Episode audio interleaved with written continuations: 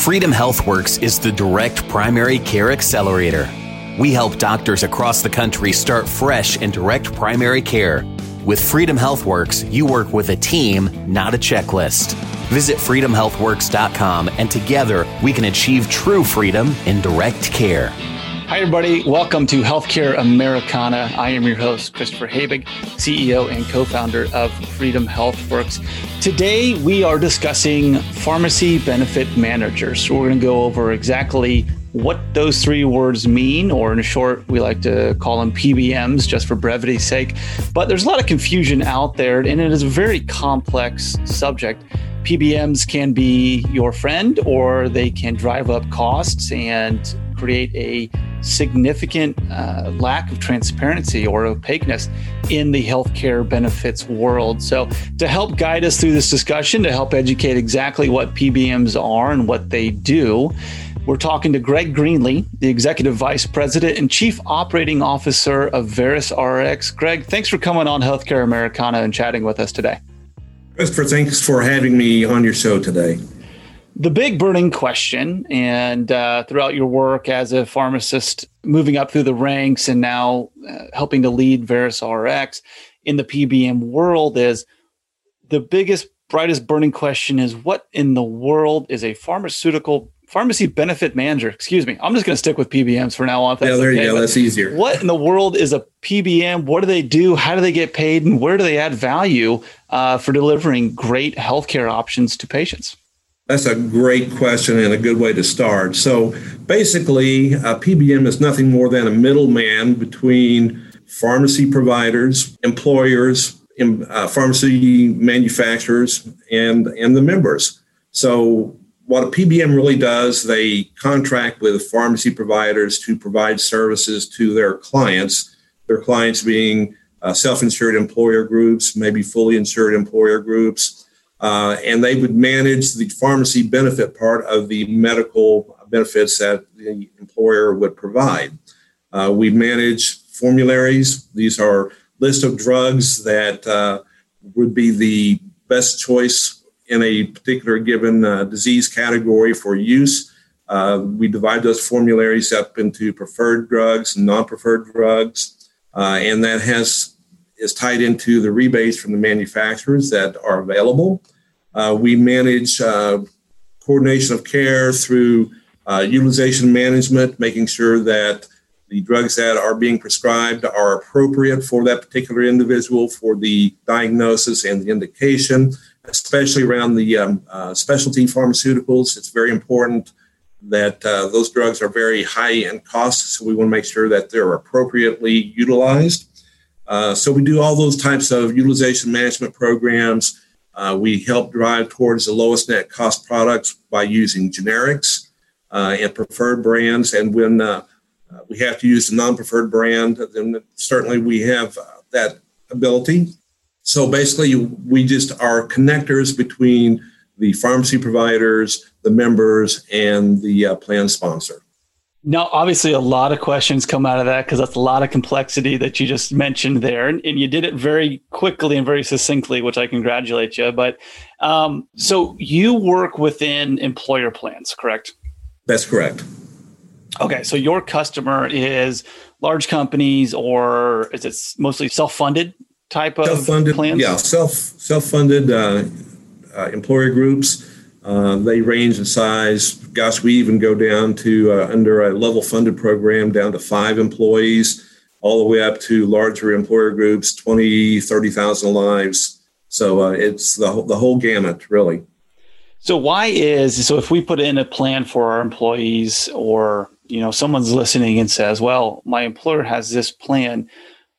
Why is a PBM necessary to building out that type of a plan? Sure.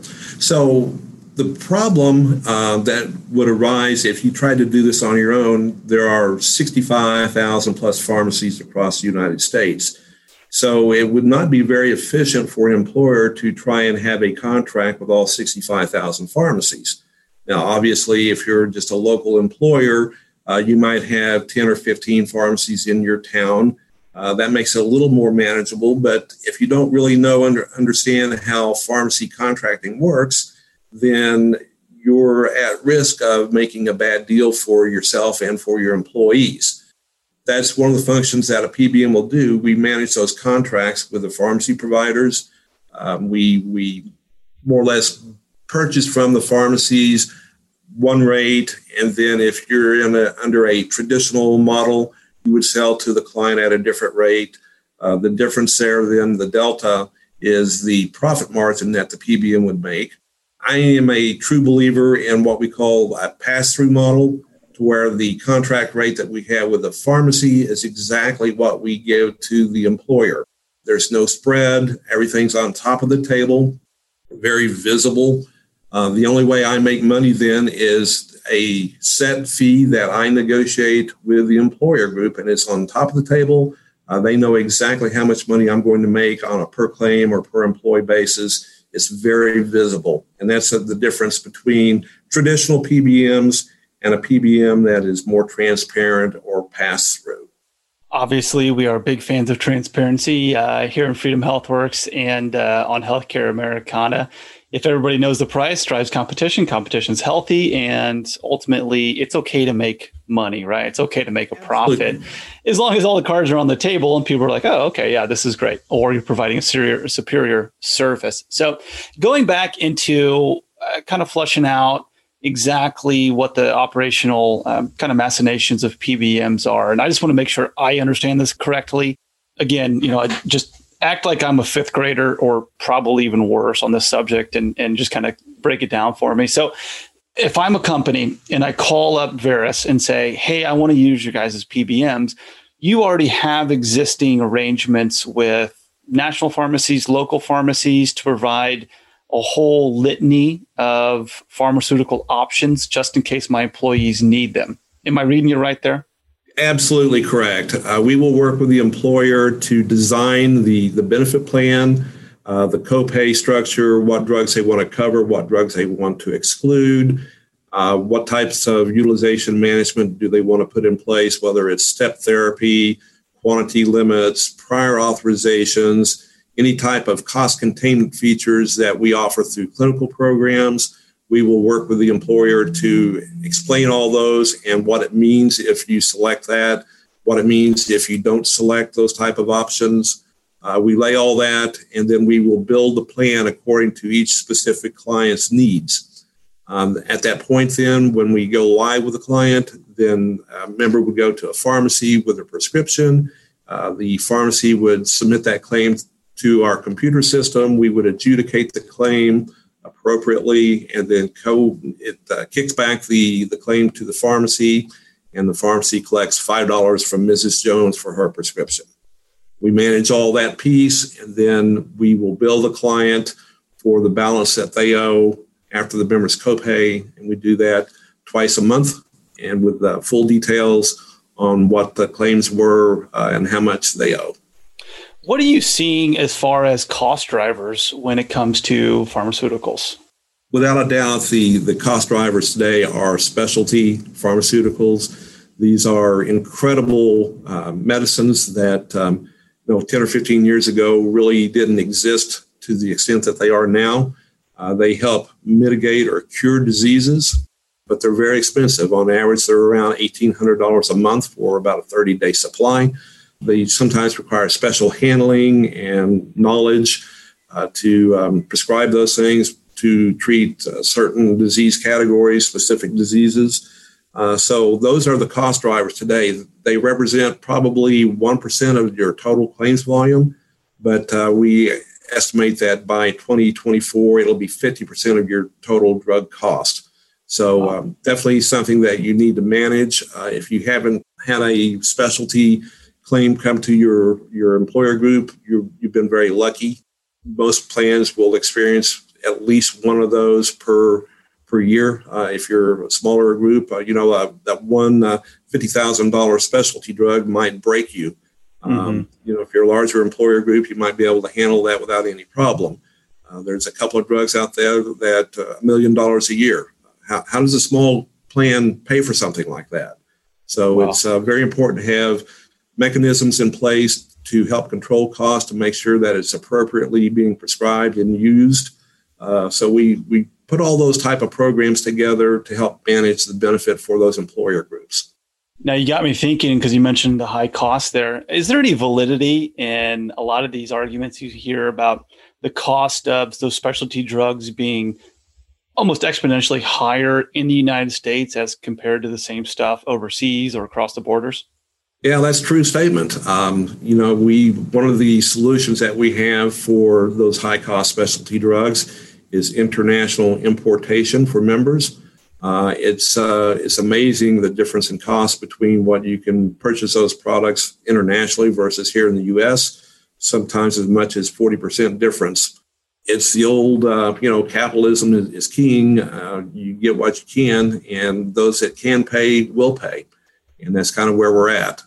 Research and development is very expensive. Without those manufacturers uh, doing the, the work to come up with these new drugs that will help cure diseases, then we would be in a really bad situation. But there's a cost to that. And it looks like uh, the people in the United States help bear the bulk of that cost. Sure, sure. And that's what always kind of boggles my mind when I hear that, thinking, well, it, it is very, very expensive to go through the drug development pipeline and get the FDA clearance and approval and multi years, multi billion dollars.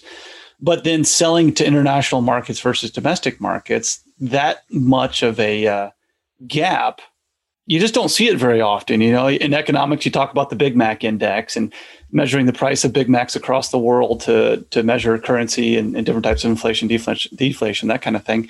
But then sure. you look at pharmaceutical drugs, you're like, well, this is the same same darn stuff. Yet you said a forty percent discount. I mean, are we getting fleeced in the U.S. Uh, for on a consumer level from pharmaceutical companies in this type of arrangement? Certainly, that's one way of looking at it. Uh, the other thing is that a lot of the uh, foreign governments have price controls on their products, and uh, so they, they manage the cost that way. Uh, here in the U.S., 50% of the uh, the drug spend is in government programs, Medicare, Medicaid, and those have very deep discounts. Well, somebody has to pay for that, right?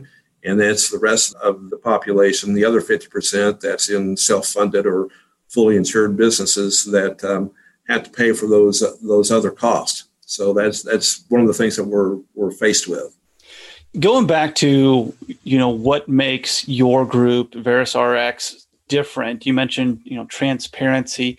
Tell us a little bit more about that and how that compares to you know a typical PBM that. I mean, goodness, we saw a flurry of activity in, in the uh, mergers and acquisition realm from PBMs the past few years high dollar uh, values being attached to these things and being purchased by different types of uh, health insurance plans or different you know national pharmacies where what makes you different than the kind of black hole and kind of abyss of complexity and confusion that you see from some of those major national chains Sure. So I guess the biggest thing that I can say that makes us different is that we believe in full transparency so let, let me put it to you in this in these terms. So if you go to a big box store and buy a tube of toothpaste, um, you know what the price is. You know what you have to pay. You don't know necessarily what that big box retailer paid for it, mm-hmm. but you can compare that price at one big box retailer versus another big box retailer and make your your decision on where you should buy based on that price. That's very visible. In, in the PBM world, you don't have those choices. Uh, you go from one pharmacy to a different pharmacy, but the amount that you pay would be the same $5 or $10, whatever your copay is. The difference then would be what your employer pays. So, again, you don't have much choice where your members go, although you can help steer people towards the lower cost provider that you should be able to get some of that information from your PBM if they're doing a good job. Uh, you can develop limited networks uh, that steers towards lower cost providers. Um, you can put different copays for the higher cost providers. Uh, those are some of the, the tools that you can use. When you're in a pass through model, then whatever I have contracted with that pharmacy provider, let's say that it's, uh, it's the average wholesale price minus 18%. Um, that's what I would sell to the client. So the client can buy at the same price that I have contracted with that pharmacy provider. In the old traditional models, it's a little different situation. I contract with a pharmacy provider at, say, AWP minus 18%, but I sell to the client at AWP minus 15%. I've created a 3% spread. That 3% on a $300 drug is not a bad income on a per claim basis. The problem is the client has no idea how much money I just made on that prescription. On generic drugs, it's even deeper than that. It's not uncommon uh, for a traditional pharmacy benefit manager to make upwards of 12 to 15 to 18 dollars per claim. If you own your own mail order facility and your own specialty pharmacy, those numbers go up even higher than that. So when I come to you as a pass through PBM and I say, hey, I want $5 per claim to handle all these transactions and do the management, um, that's a pretty good bargain. If you compare a $5 per claim to something that you have no idea when in reality it's you know above 10 bucks maybe above 15 bucks. But you don't know that because you don't have visibility into those type of situations. So being fully transparent and pass through clients know exactly how much you're making on a per claim basis. Um, they it's predictable. Uh, there's nothing that's left uh, underneath the table. Uh, so it's very open and very honest way of doing business. You mentioned before that there are a lot of pharmacies who fill prescriptions at a loss coming off of these PBM plans. And something like that, again, know I used this before, but I kind of sit there and scratch my head and say, what? Why, why would why would they do that? Why would the retail pharmacies fill these scripts at a loss on behalf of the plans that they're contracted with? It's not by choice, uh, unfortunately. Uh, sometimes these pharmacies uh, enter in contracts that are very, uh, very difficult to understand, and you don't really understand what uh, some of the terms mean. Uh, in a lot of instances, there are people that do the third party contracting for the pharmacies, and the pharmacies never really see the contracts to begin with. And so they get kind of put in a situation where they have to participate at those rates and reimbursement uh, targets uh, in order to get business into their stores. Now, if you're a um, a chain pharmacy or a big box retailer where you have other things to sell, then you can make up for some of those losses that way. If you're a small independent that relies strictly on dispensing uh, purposes only, then you're you're really in trouble if you've got a very aggressive a reimbursement schedule where you know you're losing 10 to 15 to 30 dollars per script while the pbm is making 40 to 80 dollars per prescription it just seems wow. like there's a, a big uh, imbalance there it's that big of a spread huh it, can be yeah we've seen that uh, we've seen some that are even more than that i, I saw one claim that uh, $225 spread that the pbm made and the pharmacy was losing $15 a script that's an unbelievable amount of margin. I mean, why is, do yeah. why do employers plans, hell, even regulators? I mean, how's that night price gouging? Why, why does anybody stand for that? Trying to figure it out, that's the problem. Uh, it's not very visible. You have to really get into the weeds. Um, most most employers they sign a contract with the PBMs and they really don't understand it. Uh, the PBMs are very good at uh, disguising what they do, and unless you check under the hood on a routine basis, they get away with that. Now, there's been some legislation that's been occurring in some of the states that will help uh, uh, curtail some of those practices, um, but the, the, PBMs have a very strong lobby, um, and they're they're very effective at uh, getting those type of things thrown out or uh, watered down to the point where they're basically uh, don't do a lot of good. Yeah, because it, I mean, that's so interesting because now you got my wheels turning. Obviously, like we know you would, and you know, you made mention of a, of a uh, Supreme Court uh, ruling. Um, you know, Rutledge versus Pharmaceutical Care Management Association. What exactly did that do on the for those community pharmacies, like you were talking about? It has to do with the abusive uh, payment uh, processes where they were forcing pharmacies to accept reimbursement below their cost. Um, and the states wanted to regulate those type of uh, situations. Um, and PCMA fought that very strongly. Uh, it went all the way to the Supreme Court. Supreme Court sided with uh, the state that uh, the states had the authority to regulate PBM uh, actions. And uh, so that was uh, really a um, landmark decision for the state of Arkansas. And a lot of other states are adopting those same types of, of laws. it'll be very interesting to see what the final outcome will be. Um, and how the PBM lobby will try to water down that regulation. Uh, obviously, they claimed ERISA would supersede state law, uh, but the Supreme Court felt differently than that. Yeah, the bringing up ERISA, which you know fiduciary duties, that doesn't seem to make sense on that one. But I am not a legal scholar by any means. Um, Greg, we're going to take a quick minute. We're going to pause and hear back from some of our wonderful sponsors, and then after the break, I want to dive into rebates and why you know the pharmaceutical companies allow this type of stuff to happen because they're being made to kind of be the boogeymen for astronomically priced pharmaceuticals. So stay tuned. Well, Here's a message from our sponsors. Whether you're a patient, employer, or physician, the Free Market Medical Association can facilitate and assist you in your free market healthcare journey. The foundation of our association is built upon three pillars price, value, and equality, with complete transparency in everything we do. Our goal is simple match willing buyers with willing sellers of valuable healthcare services. Join us and help accelerate the growth of the free market healthcare revolution. For more information on the Free Market Medical Association, visit fmma.org. The new administration has big plans for your health insurance, changes that can limit your choices. The Affordable Care Act created a one size fits all plan.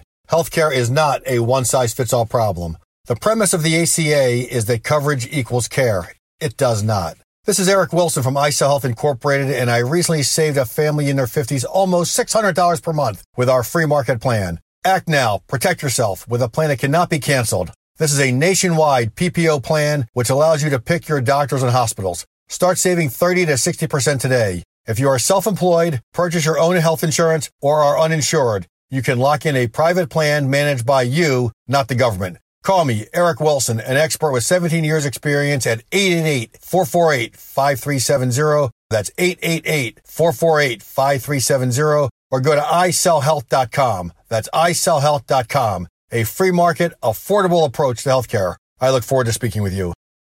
All right, everybody, welcome back to Healthcare Americana. I am your host, Christopher Habig. We're talking with Greg Greenlee um, about pharmaceutical benefit managers. And if there's any takeaway from the beginning half of the episode there before our break, it's that PBMs, uh, there's a lot of room to shine the light, I guess I would say. And uh, with VerusRx, Greg, your company. Sounds like you guys are doing that, putting a lot of transparency out there. Wanted to get your take on, you know, I know this is going to be a favorite subject of yours, but PBM and pharmaceutical rebates. What in the world does that mean? well, they're um, basically payment. You, in order to get a rebate, you have to spend money. Um, so that's the problem with rebates. And, and, quite honestly, I wish rebates would go completely away we would see uh, the cost of those drugs come down considerably. But rebates are payments back to the PBM and hopefully back to the plan sponsor for using products that are on the formulary that actually pay a rebate. Um, there, some people call them purchase discounts, uh, but basically they're, they're enticements to put their drug on the formulary in a preferred status. Um, so they're, they're monies that are used to offset some of the cost. The problem with a lot of the traditional PBMs is that they don't share those rebates back with the client, the one that uh, their members are using those products for, or they are only sharing a portion of those rebates back. Therefore, we're, we're seeing increased cost. Um, with the rebates, obviously, the manufacturers don't give money away for free basically they're raising their cost of those products in order to cover the rebate payment. We see the same thing in some of the um, manufacturer coupon, uh, coupon copay cards that are out there. Uh, they're raising their their ingredient cost price to cover those those payments to help offset the, the members' copay cards. So it's just a, uh, a mean to get their product uh, utilized uh, more more appropriately, uh, get more market share, if you will. Uh, it's just payments that uh, will help drive that piece of business. Uh, so again, I'm I'm sitting there kind of shaking my head, trying to wrap everything around this, and just the like you said, the different layers or uh, of this onion that we're trying to peel here.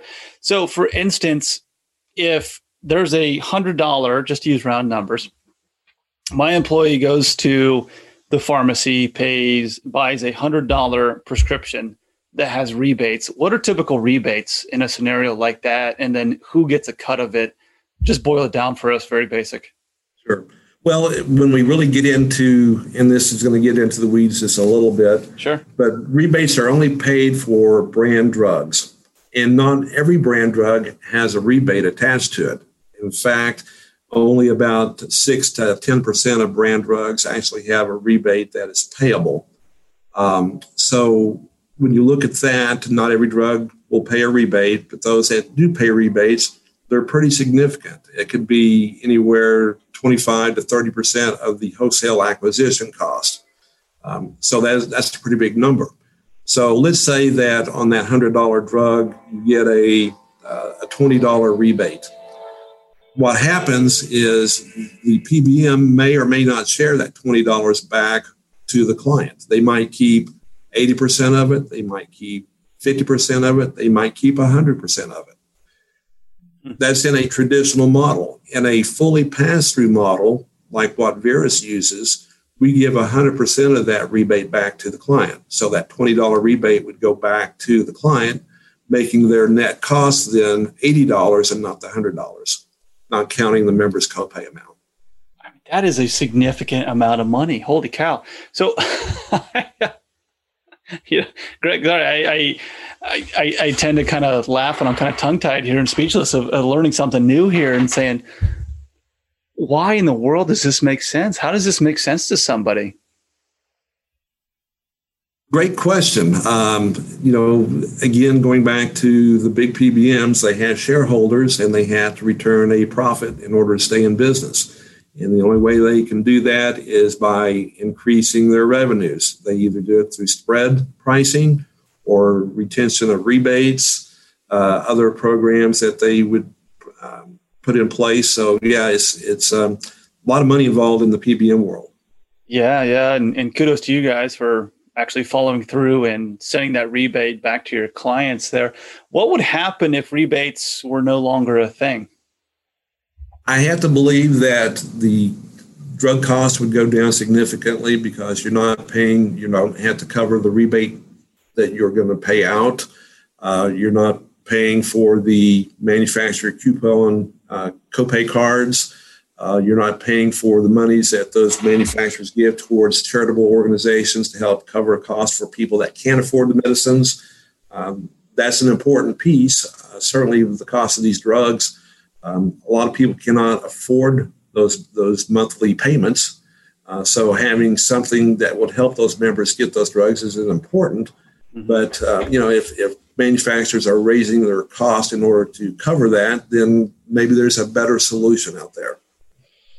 Yeah, it would seem like it. Um, basic economic theory, but I'm sure there's a lot of people out there that have designed it this way, and there's a lot of people who being very who become very very comfortable working within this, and it just feels like the wool has been pulled over our eyes in the pharmaceutical world for so long. Not to mention in the benefits world, there's so much money being passed through exchanging hands that it's really hard to keep track of every single dollar and cent that goes through it.